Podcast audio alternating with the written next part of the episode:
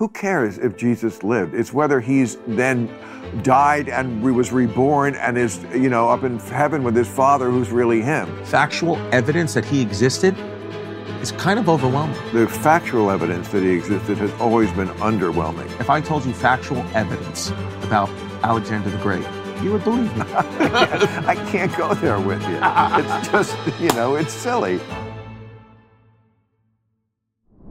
My producers tell me that Bill Maher and Chris Distefano have just had a major debate on the nature of our Lord Jesus Christ.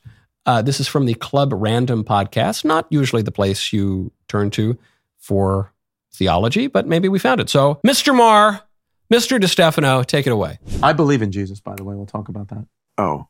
I'm reading The Case for Christ by Lee Strobel. It's Hey, convincing I- I- evidence. I- what do you think? I throw people out of the club here? If they we believe in whatever you want. I, I didn't. I went to Catholic school my whole life, but after reading this book, Case for Christ by Lee Strobel, the factual evidence that he existed is kind of overwhelming. I'd like to see that because the factual evidence that he existed has always been underwhelming. Hold on, In put a pause here. always- So they're not just arguing over the nature of Christ, they're arguing over his existence? Seriously? That is unfortunate because uh, I think the evidence for his divinity is quite clear. Uh, but I didn't think anyone really argued seriously that he, that Jesus never existed. That's he's a he's attested to everywhere. I mean, you you have histories written of him within living memory, many of them from Christian and non-Christian sources. The the, the historical events laid out in the New Testament are well attested to. The the the people referenced are well attested to, including obviously non-Christian Roman and Jewish people. It's just so. I don't even know how to engage with that. Okay, keep going. In fact, it's always, Read Case for Christ. yeah, I Give will. it a shot by Lee Strobel. Uh, this is based on what? Archaeological finds? Archaeological finds, New uh, ones? theological finds, Ivy. What are theological finds? The Bill, ready for this? yeah. the if I told you, okay, Alexander, if I told you factual evidence about Alexander the Great, you would believe me. Okay, but i i even still, it's a it's a silly point because who cares if Jesus lived? It's whether he's then died and re- was reborn and is you know up in heaven with his father who's really him. Okay. that's the, the part that Put where the rubber. there. Okay, so I guess he Bill Maher is conceding the point, basically, or he, he is at least pointing out. Well, yeah, it doesn't matter if there's a guy named Jesus, just a random guy named Jesus. That's not. The question is, is he who he says he is? So I, I- he, I think, wisely moves off of this very silly argument he's making that it, the man never lived, and we've got pretty irrefutable evidence that the man lived. So okay, he moves on and he says, "Well, is Jesus the Christ? You know, is he is he the Son of God?" Keep going. That's the, the part that where the rubber meets But, the road. uh, Maybe he existed. I agree. That's Fine. absolutely Fine. possible. He may have existed. But but according to Case for Christ, independent sources who didn't know each other, who wrote about him within 20 years of his death, talked about these miracles happening as in real time. okay, well, again, And Here- Alexander the Great's biographers, the earliest one was like 100 years after he died.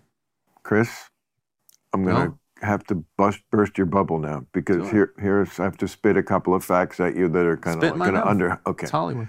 There's only two sources in the Bible. There's the four Gospels: Matthew, Mark, Luke, and John. Put a pause here. like he goes, there's only two sources in the Bible. There's the four gospels. Well, hold on, wait. Is it I think to the liberals and the atheists, sometimes one plus one equals four. I don't know. So you got okay. So the two he just named are Matthew, Mark, Luke, and John. Keep going. There's And- also another guy, Josephus, who wasn't accepted, but read not, the case for Christ. not in the Bible. okay, Which is- okay. but But there's also the Paul. Bible is itself an anthology. They they found some few decades ago the Dead Sea Scrolls. Hold on, put a pause here. So he, hold on. He's is Bill Maher excluding Saint Paul? He's he's he's counting the Gospels, but he's excluding Saint Paul. He's excluding James. He's excluding Peter. He's excluding.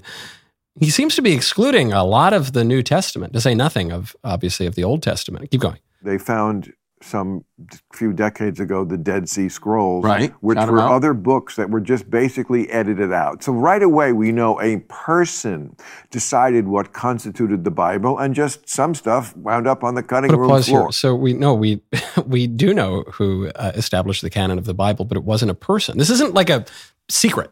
You know, this isn't um, like you have your opinion and I have my opinion, and who knows? We'll know. We we know of the church councils, and we know the the the church uh, in council codified the canon of the Bible, and we know the books that were included. We know the books that were excluded, and we actually know why the books that were excluded were excluded, and we can date to a pretty pretty. Uh, n- near and narrow margin of time when those books were written.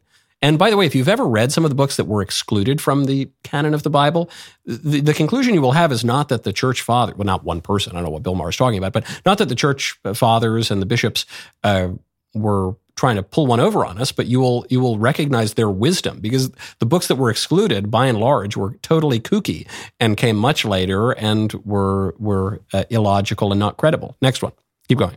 and just some stuff wound up on the cutting room floor. I get it. Council So- of Nicaea. I get it. Council of Nicaea, yes, 325 AD. Yes. That's when they decided the Christian Right. religion. I agree with you. right. I I'm- I'm with you I on that. remember Put a pause there. So there, there are a lot of councils that decided a lot of questions. You know, a, a driving reason for a council is to uh, establish uh, uh, the truth of a matter that is in dispute. So there are councils that uh, debate and come to conclusions on the nature of Christ.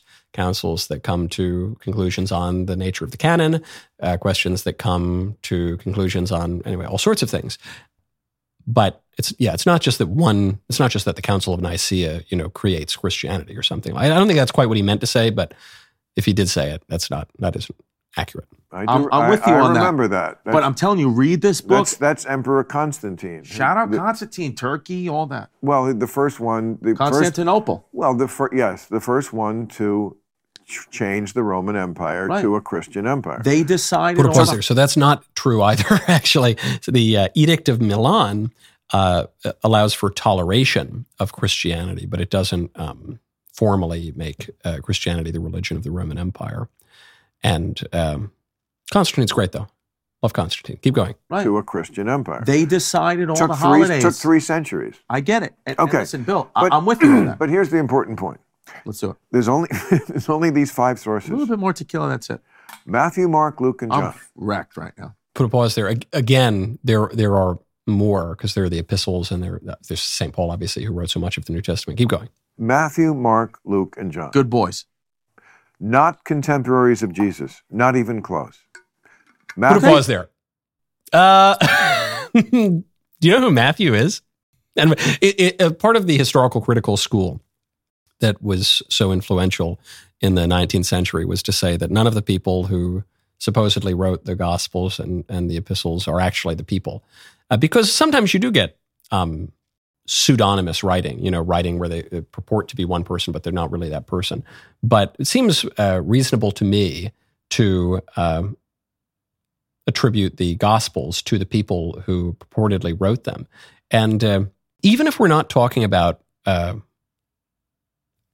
people who had a particularly close terrestrial relationship with our Lord, let's say in the case of uh, Luke, we, it- it's not like we just, these guys fell out of the sky. Like we can trace their lineage. We know who they spoke with. We know the lineage, even of the, forget about the um, New Testament for a moment, just even the, the early church fathers, the uh, you know the the saints who were disciples of this guy, who were disciples of that guy, who go back. You know, we we can trace these things. I mean, this is this is one of the amazing things about the Catholic Church, which to me is a, a, a sign of its divine institution, is that you, you can trace the bishops like all the way back. They go right back to Peter, and you can trace them with considerable clarity. Keep going.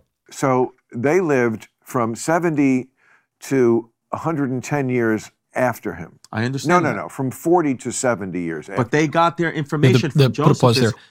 The Bill Maher is saying that because uh, you know we have evidence that the the Gospels were written thirty, actually more really more like thirty to eighty years after uh, the resurrection, that uh, these people lived thirty to eighty or hundred years after the resurrection.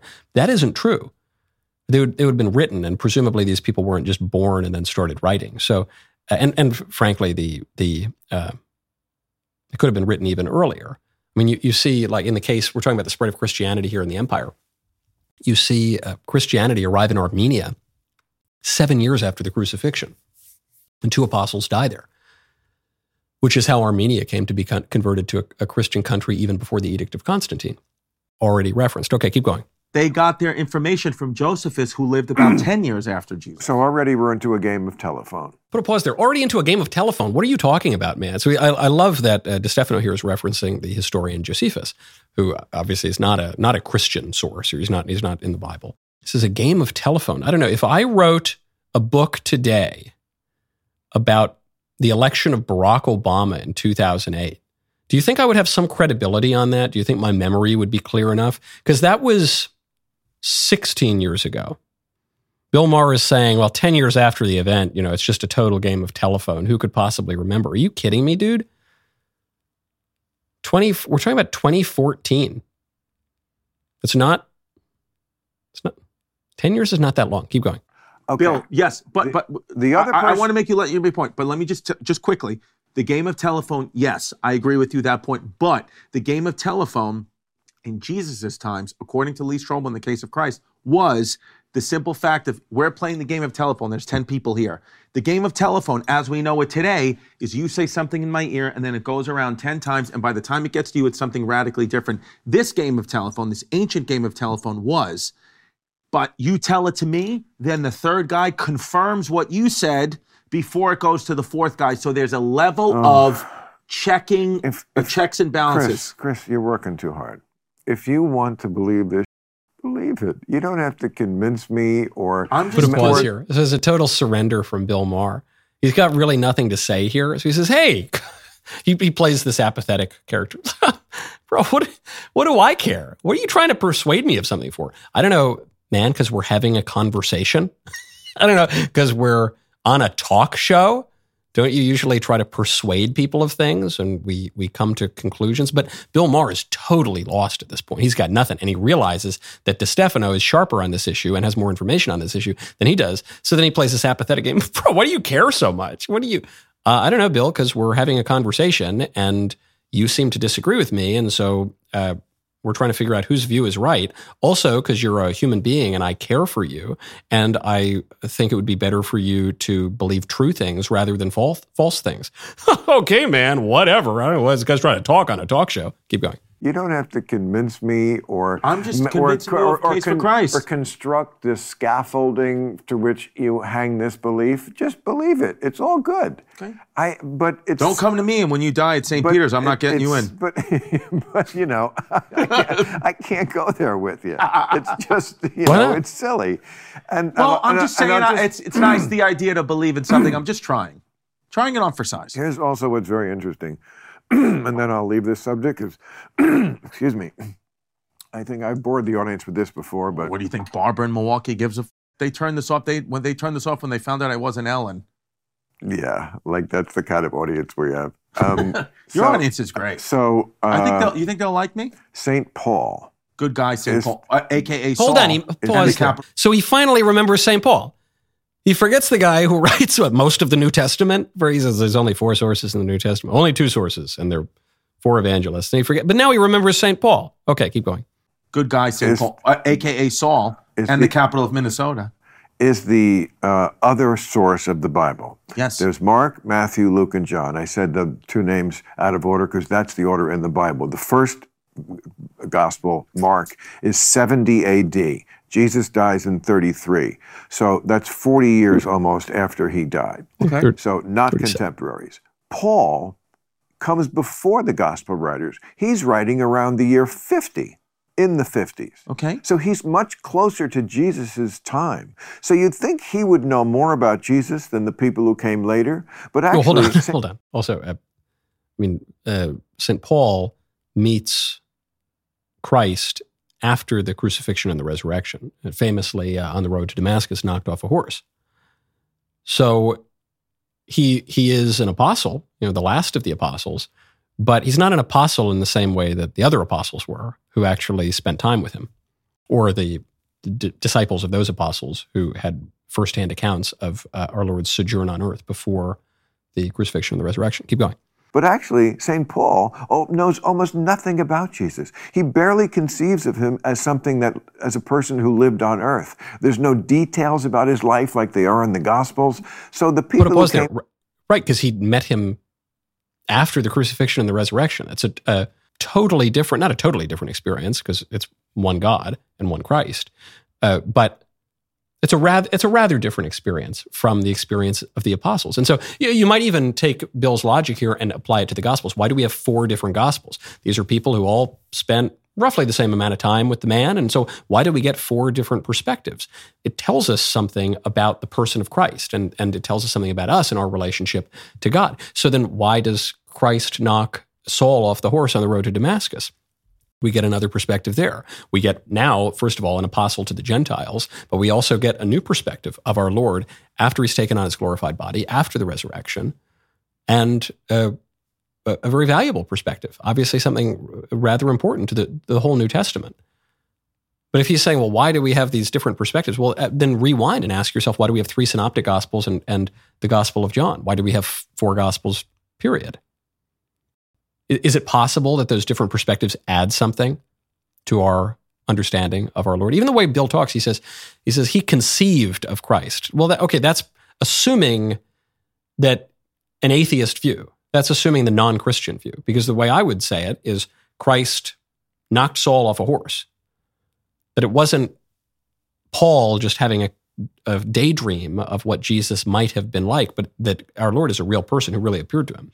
That he really was resurrected on the third day and then sojourned on earth for another 40 days and then ascended into heaven and is seated at the right hand, right hand of God the Father Almighty.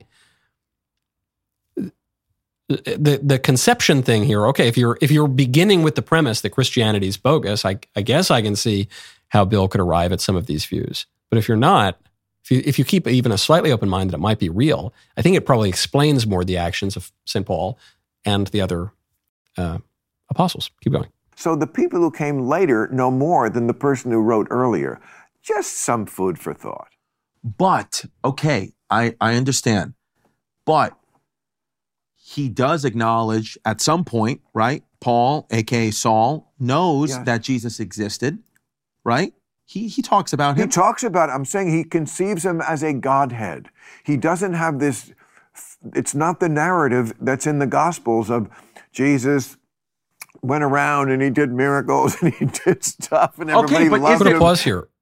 Yeah, right. It's a different narrative from a man's different experience and, and point of view. But even among the Gospels, that you have the the three synoptics are rather different from the the Gospel according to Saint John. I mean, the Gospel according to Saint John opens up. In the beginning was the Word, the Logos, and the Logos was with God, and the Logos was God that's a rather different perspective than beginning just with the human genealogy of Christ. Even the different genealogies tell you something, uh, give you a new perspective on, on the man. But Christ has two natures in a hypostatic union. He's fully God and fully man. You say, well, you know, the Gospel of John opens up in this really heady way, just speaking of God and the nature of the relation of God to the divine logic of the universe. And yeah, of right, of course, man. Yeah, and the epistles of Paul have, have a, a, add another layer of perspective to that as well. Yeah, of course. Yeah, it's not the the books of the New Testament are not um, Xerox copies of each other. Keep going. It's tough, and everybody okay, loved there... him, and he gets quoted a lot. He makes speeches. Blessed are the meek. You know, he has adventures. He goes into the desert. It's a whole thing. But what about? And then at the end, it's a whole drama with you know. Right. Yeah. Put a pause there. Right. Isn't that an argument that it's real? I mean, Bill's argument here is these people just wanted to write a story, and and an argument against it is that their stories are are different. But this would be like Chesterton's argument for the reality of uh, even Tim Keller made, made this argument, the uh, late Protestant preacher, that it, it reads like journalism. You know, the Gospels read like journalism, and so they they differ in certain little tiny details because of different perspectives. But but St. Paul isn't setting out to write a great work of fiction. He's writing of his experience, and his experience was different than the experience of the apostles, the other apostles. Keep going. Paul doesn't know any of this, all the stuff that the gospel writers obsess he, about. And Paul certainly knows about the crucifixion and writes about it. Keep going. It's a little strange. But maybe, but Paul, it's okay for Paul to be somebody who maybe di- there was a lot of people who didn't like Jesus. You know back what's then, okay? and that's okay. What's okay is that some people believe and other people don't. That's what's okay. It's like that's you. Yeah. And, and I'm not trying to put it on you. I'm just saying what I believe. I in. know. I know. I'm wearing a corduroy shirt my mother got me for Christmas, and I feel confident. is that really your mother got you Yes. You ever been to Japan? No. Should we go? No. All right, enough about Japan. I don't care about Japan. I, you know, I, I, I like Bill Maher. I like. There's something about him I like. He's just so wrong, and when he senses that he's starting to lose, he just kind of falls into apathy. He. It's funny because he seems to be. He seems to consider his d- sparring partner as the one who's closed-minded and stubborn and, and not going to change his mind. But it's really Bill in the end who comes out and he just gives up. And he says, "Okay, well, enough of your evidence, enough of your arguments. I'm I'm just not going to change my mind. You believe what you believe. I believe what I believe. It's okay. Who cares? Why do you care?" He, he gives up on that. I mean, that's obstinacy, and you can't get over it. You can only lead a horse to water, and then see if uh, you know God Himself knocks you off the horse.